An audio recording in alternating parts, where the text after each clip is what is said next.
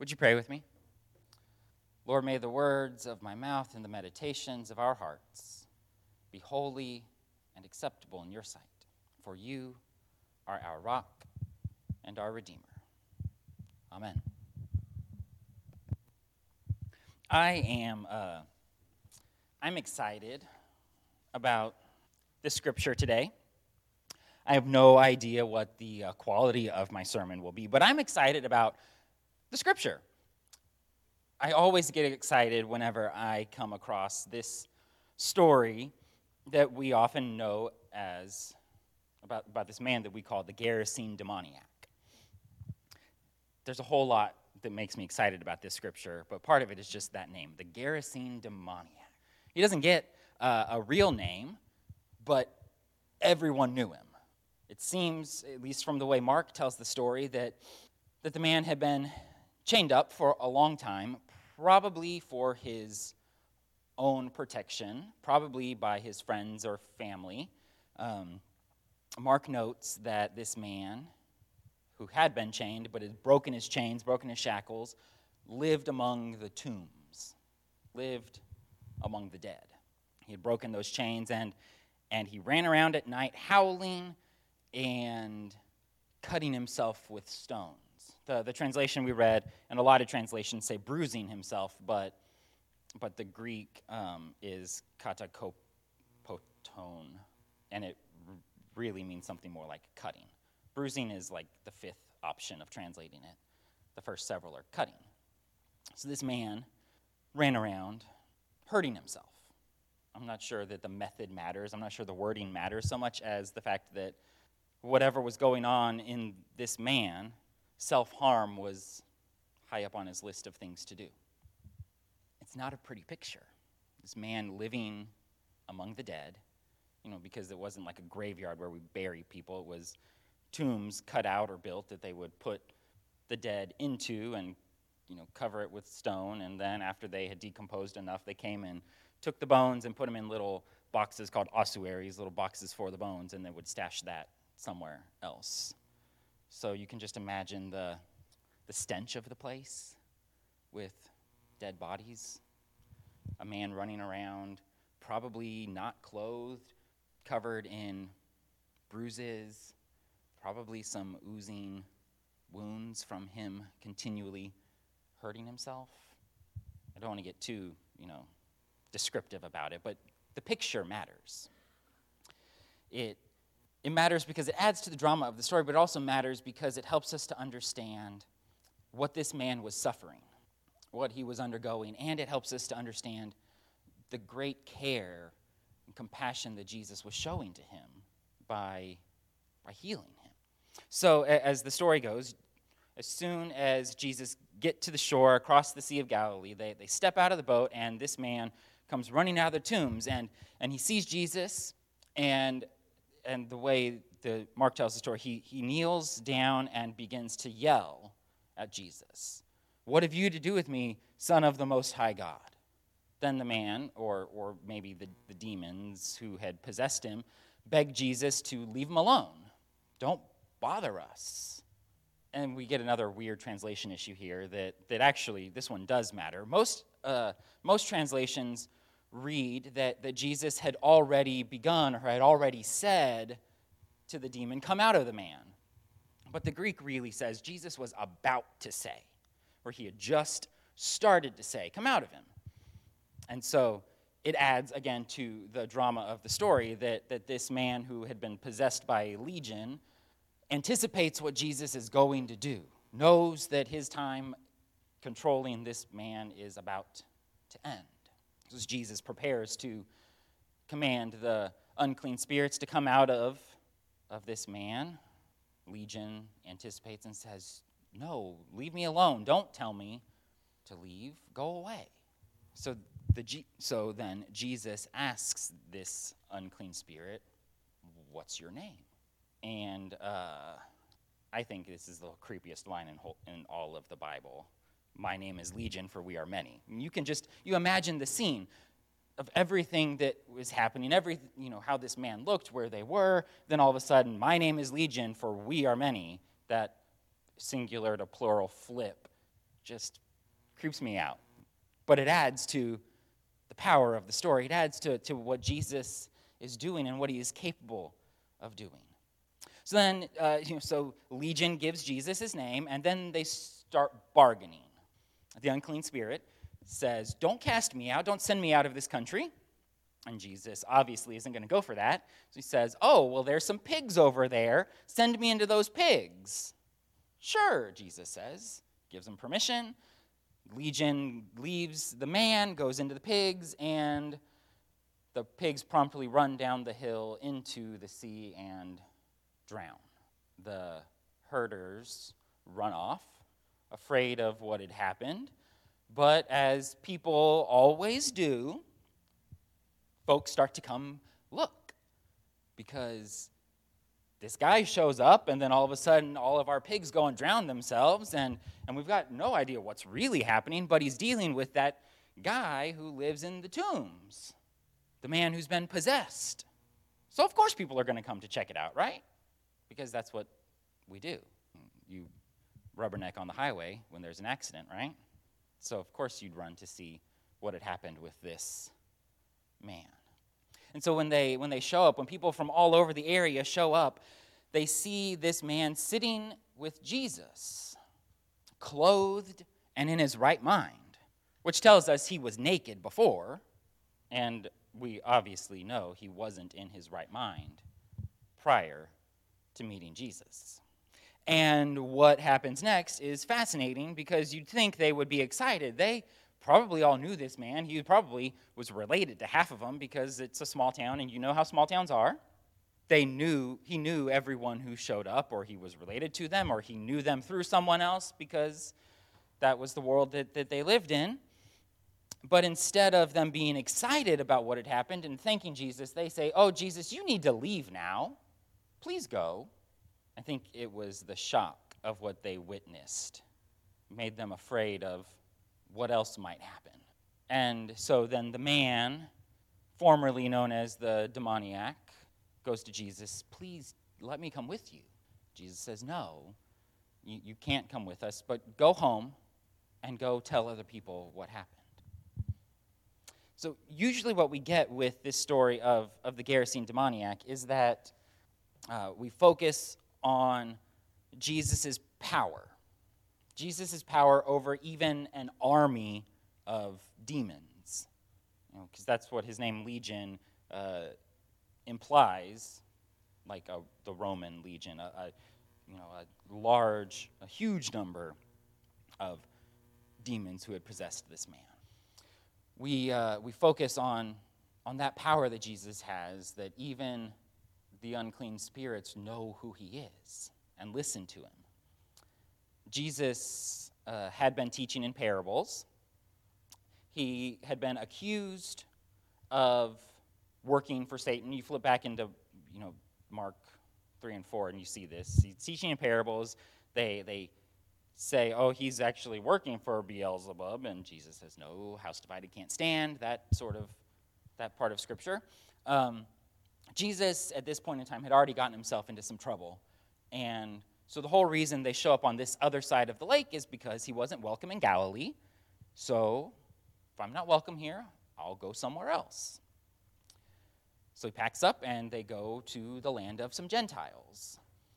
And that's when Jesus immediately casts out a whole bunch of demons. And then people there aren't happy with him and you're not welcome here, Jesus. Okay, I'll go somewhere else. A lot happens in this story in a really short span of, of time. And all of these things that happen turn the world upside down, at least for people who were hearing the story, people who saw what happened, but then people who were hearing the story retold, it would have turned the world upside down for them. Uh, and it all comes down to the placement of this story in Scripture. This this healing, at least as, as I read Mark's gospel, it seems like it's a response to the parable of the sower. That's at the beginning of chapter 4. Jesus talks about the man who goes out to sow, and some of the seed falls on the path, and some falls in thorns, and some falls in good soil. And the stuff that falls on the path you know, sprouts up, but then immediately dies because it doesn't have good roots, the stuff that falls into thorns can't establish itself because it gets choked out, and the stuff that falls in the good soil grows and produces 30, 60, 100 fold. So the people in Galilee had, had been listening to Jesus. The way Mark presents it, they aren't good soil. Some of them might have been, but most of them, at least not yet, weren't, you know, they weren't good soil yet. But over there, where those Gentiles lived across the sea, apparently there's good soil there, even if it's just this one man. Mark's account of this healing is given to us to push us into some uncomfortable places. It works to make us think about how, how we understand the kingdom of God. For people on the, the west side of the Sea of Galilee, over in Judea, in Galilee and in Judea, they thought they were entitled to special consideration because, after all, they're God's chosen people. They had received the law through Moses and they had heard the prophets, and, and they were heirs of the promises that God had given to Abraham. They didn't need anything else because they thought they had already gotten it all. And they thought those people other there, over there on that other side, on the, the east side of the sea, well, they weren't special. They were Gentiles, they were foreigners, they were not us. So Mark sets the story up in that way. Jesus leaves Galilee and goes over to the land of the Gentiles. Mark tells us right away he, they, that Jesus and the disciples show up in the land of, of the, the Gerasenes. This man is in the land of the Gerasenes. He lived among the dead, he lived next to pigs, which means he probably ate pork. He told Jesus to stay away. So, this all would have coalesced in their minds to show them that this man, these people, were far from God. It would have reminded them, perhaps, of something that, that we find in Isaiah. It's in Isaiah 65.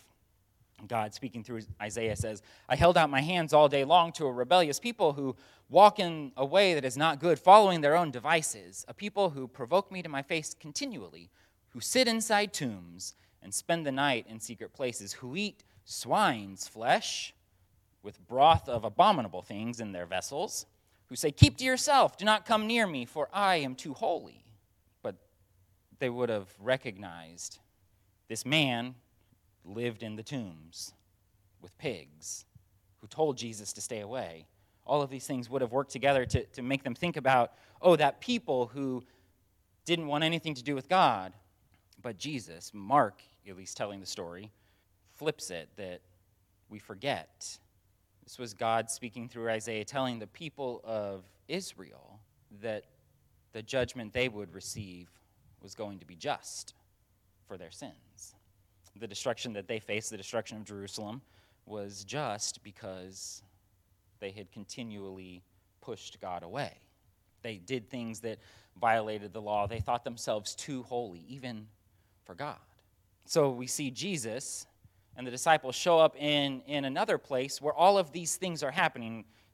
The man lives among the tombs. He lives next to pigs, so he probably eats pork. He tells Jesus to keep away. All of these things come together, makes them think, okay, this guy is going to get what's coming to him because he uh, also fits this description. But instead of instead of the story going that way, where this man is reminded of how far he is from God, Jesus heals him. And instead of him thinking he's too good for Jesus after the demons had been cast out, he begs Jesus, Let me go with you. He wanted to see more, to be a part of what Jesus was doing, to give his life over to Jesus' work. So Mark sets up the story in, in, this, in this way with this fascinating reversal to show us that what we think about the kingdom of God might be wrong. We always want things to work in a nice, orderly fashion that can be explained. We want to have an answer. We want it to be a simple answer because we don't want to think too hard. We want it to make sense. We want it to follow clearly established rules. So we know this is right or this is wrong. We don't like gray areas. But that's not what happens here. Jesus goes to this foreign land in order to show the disciples what good soil looks like. And he finds good soil in this man who had been possessed by demons, living next to pigs among the dead. That's where he finds good soil, in the last place they would think to look. The people in Galilee didn't want to listen to Jesus, so he left and, and he found someone who would listen. Sure, there were other people there who begged him to leave, that they weren't ready to listen yet, and Jesus did leave. But when the man left to go tell others, we end with they were amazed at what Jesus had done. The, the people who came to see, however, were more concerned, it appears. They were more concerned with their fear and their uncertainty, with what to do with this man now that he had been healed, than they were concerned about anything else. They seemed to be more concerned with how they should justify their actions toward him, chaining him, abandoning him, leaving him, probably leaving him to die.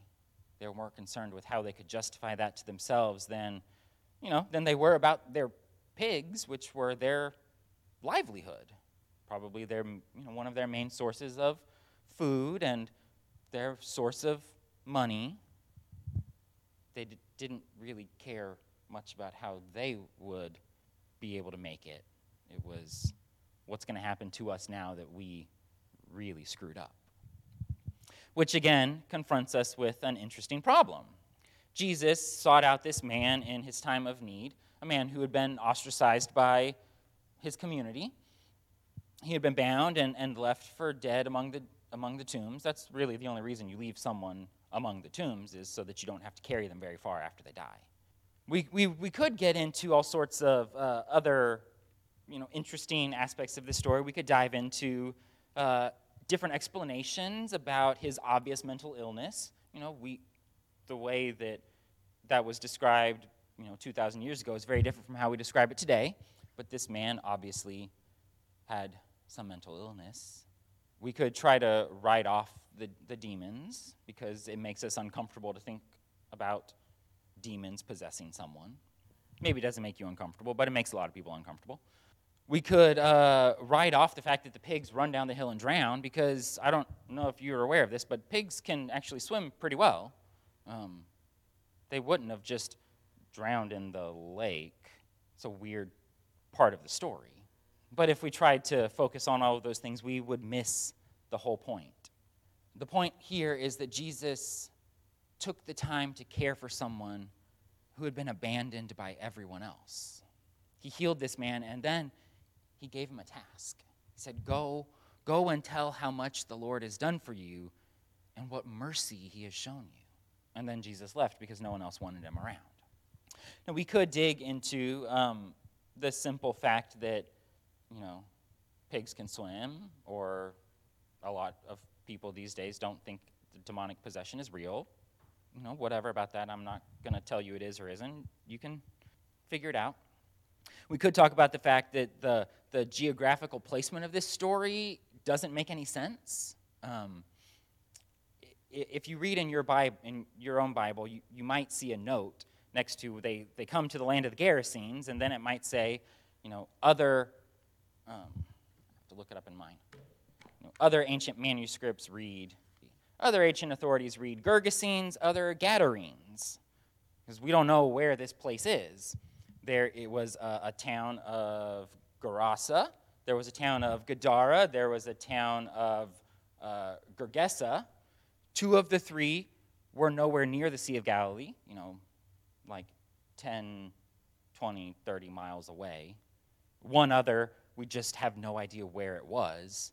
There's a town that has a similar name that sounds sort of the same, but is, you know, not exactly the same. So a lot of people focus on on we don't know where exactly to place this story in context, and and because we can't place it in context, let's just ignore the fact that you know, I, my name is Legion, for we are many. Let's just ignore the fact that this man goes into the Decapolis, which tells us enough to know. Other side of the Sea of Galilee, that was the Decapolis, the 10 cities that had banded together. We don't have to make sense of all of the details because the, the miracle isn't about proper location or, or a correct understanding of the abilities of animals. It's not about demons or whatever illness this man had. That's not what the miracle is actually about. The miracle is told to us so that we might see the difference between God's kingdom and our kingdoms. It, it's there to show us what Jesus came to do to seek out those who had been abandoned and to heal them. So, unlike our kingdoms, you know, God's kingdom shows us that even the most flawed and broken people can find a place to belong simply because of Jesus, understanding the, the gift of mercy that God has shown us. God's kingdom values a change of heart, and God's kingdom is not afraid to turn things upside down. But all too often, we are afraid of the very things that, that God does, because that's not how we've set up our world to work. You know, God's kingdom is, is there to care for those who've been cast out. It, it doesn't care about nationality or geography or, or ethnicity. It, it doesn't care about social standing or, or political power. You see that by who Jesus surrounds himself with fishermen, tax collectors, prostitutes, people who had been possessed by demons. We don't want to see the brokenness. Just like the people who had pushed this man out into the tombs and who had bound him so they didn't have to deal with him anymore. We don't want to be confronted by our own sins because then you have to figure out what am I going to do with it? We don't want to imagine that, that life could be different because the change might not be easy. One of part of the miracle is that this man, the Gerasene demoniac, was healed and came to his right mind and went out to tell people what Jesus had done. But the other part of the miracle is Jesus taking the time to tell us that we could be like that man instead of the crowd. We could be like the man who sees Jesus, who meets him, whose life is changed, and then who wants to serve him. Or we could be like the crowd who says, No, Jesus, you need to leave. We don't want to imagine what God can do with us. But not the Gerasene demoniac. He didn't have to imagine, he already knew what God could do. So all he wanted to do was find a way to help others meet Jesus. Amen.